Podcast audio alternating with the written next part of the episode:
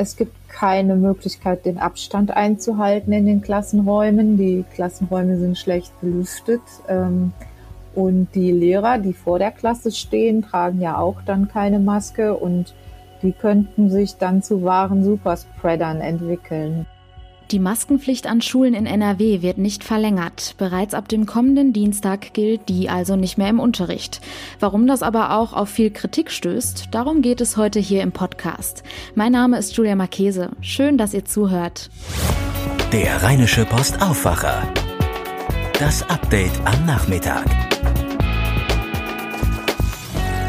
Wie gewohnt bekommt ihr am Nachmittag die wichtigsten News und Hintergründe aus NRW und dem Rest der Welt pünktlich zum Feierabend und den Start ins Wochenende jetzt hier bei mir.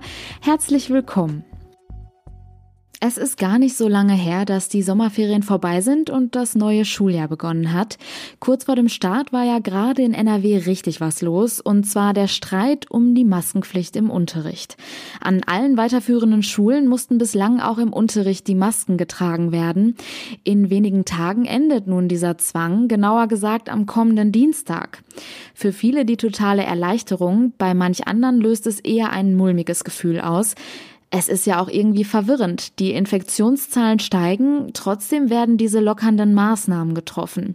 Vor allem Lehrer und Kinderärzte stehen dem Ende der Maskenpflicht im Unterricht eher kritisch gegenüber und sind besorgt. Über dieses Thema spreche ich jetzt mit unserer Korrespondentin Kirsten Bialdiga. Wie kam es denn jetzt zu der Entscheidung, die Maskenpflicht im Unterricht doch nicht mehr weiterzuführen? Ja, es war so, die Maskenpflicht, die war äh, sowieso erstmal befristet auf die Zeit bis Ende August und es hieß von Anfang an, man wolle sich dann das Infektionsgeschehen anschauen und äh, hatte ja auch Sorge wegen der Reiserückkehrer, dass das, äh, dass die Zahl der Ansteckungen wieder steigen könnte in Nordrhein-Westfalen. Dem war aber jetzt zuletzt nicht so. Also in den letzten zwei Tagen ähm, ist die Kurve wieder eher nach unten gegangen.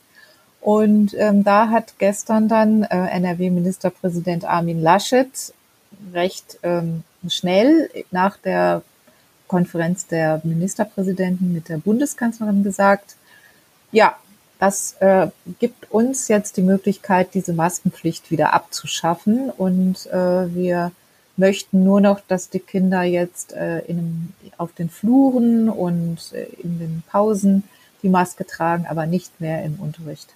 Was sagt denn die Opposition zu diesem Vorhaben? Ja, die Opposition ähm, sieht das in der Tat kritisch, ähm, weil es eben kein Konzept gibt, das an die Stelle tritt. Das ist der Hauptkritikpunkt. Ähm, Im Grunde ist ja alles wie vorher. Also die Kinder sind zwar in festen Lerngruppen, aber man muss sagen, auch nicht überall. In der Oberstufe zum Beispiel lässt sich das gar nicht verwirklichen in der Oberstufe der Gymnasien und Gesamtschulen. Und es gibt äh, eben keine kleinen Lerngruppen, es gibt keine ähm, Belüftungsregler beziehungsweise Geräte, die das Virus aus der Luft tilgen können, filtern können.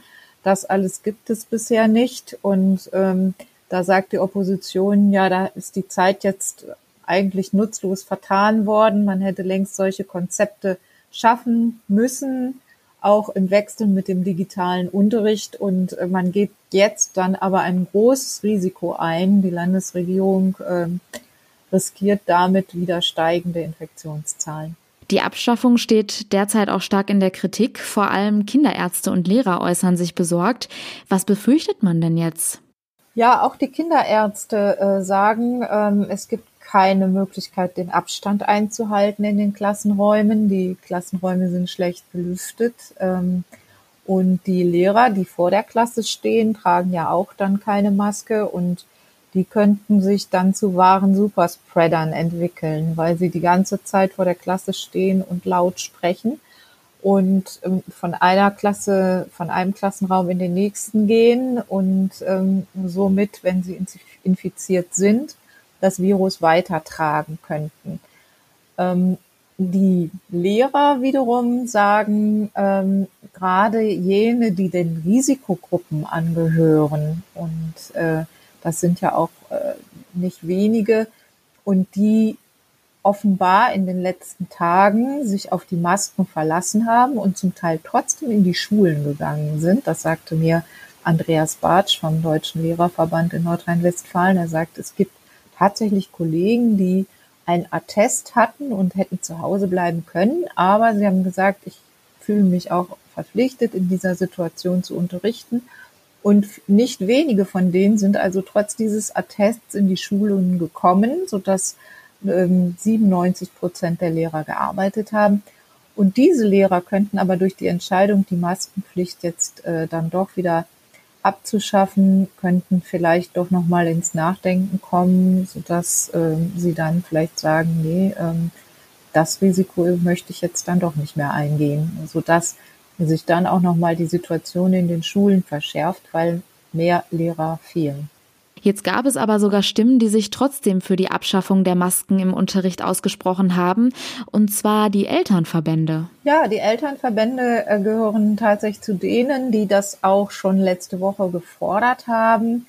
Ähm, die haben gesagt, das ist äh, nichts den Schülern zuzumuten, ähm, weiterhin Masken auch im Unterricht zu tragen. Man äh, kann sie kaum verstehen. Teilweise gehen äh, gerade schüchterne Schüler haben Probleme. Es ist auch pädagogisch schwierig, ähm, weil, weil eben auch gerade das ja Teil des, des Unterrichts ist und der Vermittlung von Wissen. Es ist ja nicht wie bei Robotern, sondern man muss gegenseitig auch sich ins Gesicht schauen können. Also die Eltern waren da von Anfang an skeptisch und ähm, sind jetzt ganz froh, dass es abgeschafft wurde, ähm, sagen aber auch gleichzeitig, jetzt muss man sehr genau aufpassen, wenn das eigene Kind Grippe oder Erkältungssymptome zeigt. Dann möchten wir auch darauf hinweisen, dass die Eltern so vernünftig sein sollen und ihre Kinder dann zu Hause lassen. Und wie sieht das dann aus, wenn die Kinder künftig bei jeglichen Erkältungssymptomen zu Hause bleiben? Stellt sich ja auch die Frage, wie das gerade mit berufstätigen Eltern gestemmt werden kann. Gibt es da dann Unterstützung? Ja, da hat auch der Bund diese Woche entschieden, die Bundesregierung, dass die Zahl der Kinderkrankentage ausgeweitet werden soll. Ähm, es gibt fünf Tage mehr und äh, für Alleinerziehende sogar zehn Tage mehr.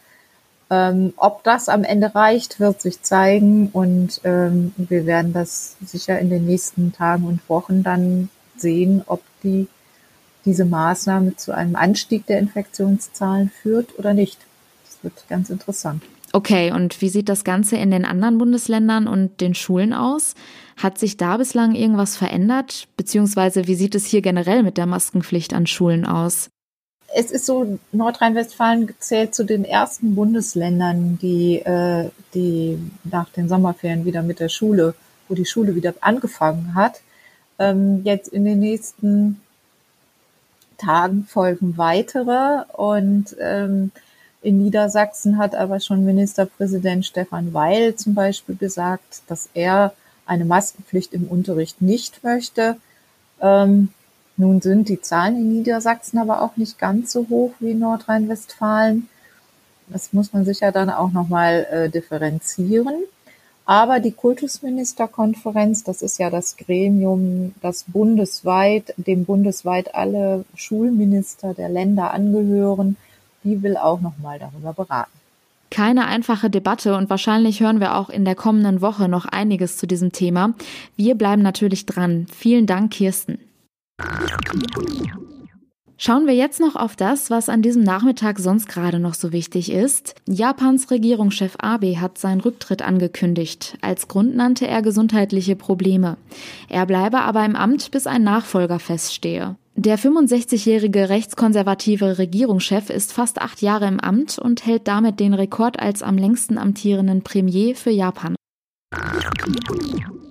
Bundeskanzlerin Angela Merkel hat bei ihrer traditionellen Sommerpressekonferenz dazu aufgerufen, die Corona-Pandemie auch in Zukunft weiterhin ernst zu nehmen.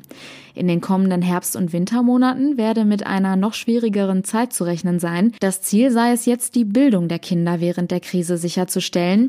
Die Kinder dürfen in keinem Fall als Verlierer der Pandemie gelten, so die Kanzlerin. Im Prozess um die tödliche Gleisattacke am Frankfurter Hauptbahnhof ist heute das Urteil gefallen. Demnach sei der Mann schuldunfähig, sodass das Frankfurter Landgericht eine dauerhafte Unterbringung des Täters in der Psychiatrie angeordnet hat. Der 41-Jährige hatte im Juli vergangenen Jahres eine Mutter und ihren Sohn vor einen einfahrenden ICE gestoßen. Die Frau konnte sich in letzter Sekunde retten, der achtjährige Sohn kam ums Leben.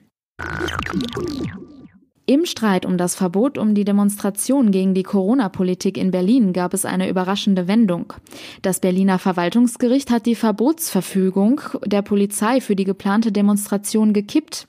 Die Veranstaltung könne demnach morgen wie gewohnt jedoch unter Auflagen stattfinden, das sagte ein Gerichtssprecher der deutschen Presseagentur.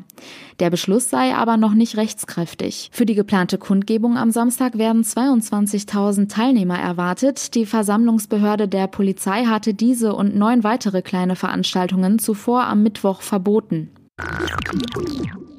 Die Corona-Krise verunsichert viele junge Menschen mit Blick auf ihre Ausbildungschancen. Das geht aus einer Umfrage der Bertelsmann Stiftung hervor. Demnach fürchten rund 61 Prozent der 1700 Befragten 14 bis 20-Jährigen schlechtere Chancen auf einen Ausbildungsplatz. Bezogen auf einen Studienplatz fiel die Befürchtung mit 23 Prozent deutlich geringer aus. Dieser Podcast ist übrigens möglich, weil viele von euch uns mit einem RP Plus Abo unterstützen. Danke dafür. Wer es auch mal ausprobieren möchte, das Angebot gibt's unter rp-online.de slash Aufwacher-Angebot. Das war das News Update am Nachmittag. Wenn ihr uns etwas sagen möchtet, schreibt uns an aufwacher.rp-online.de. Mehr Nachrichten gibt's dann wieder am Montag und natürlich jederzeit auf RP Online.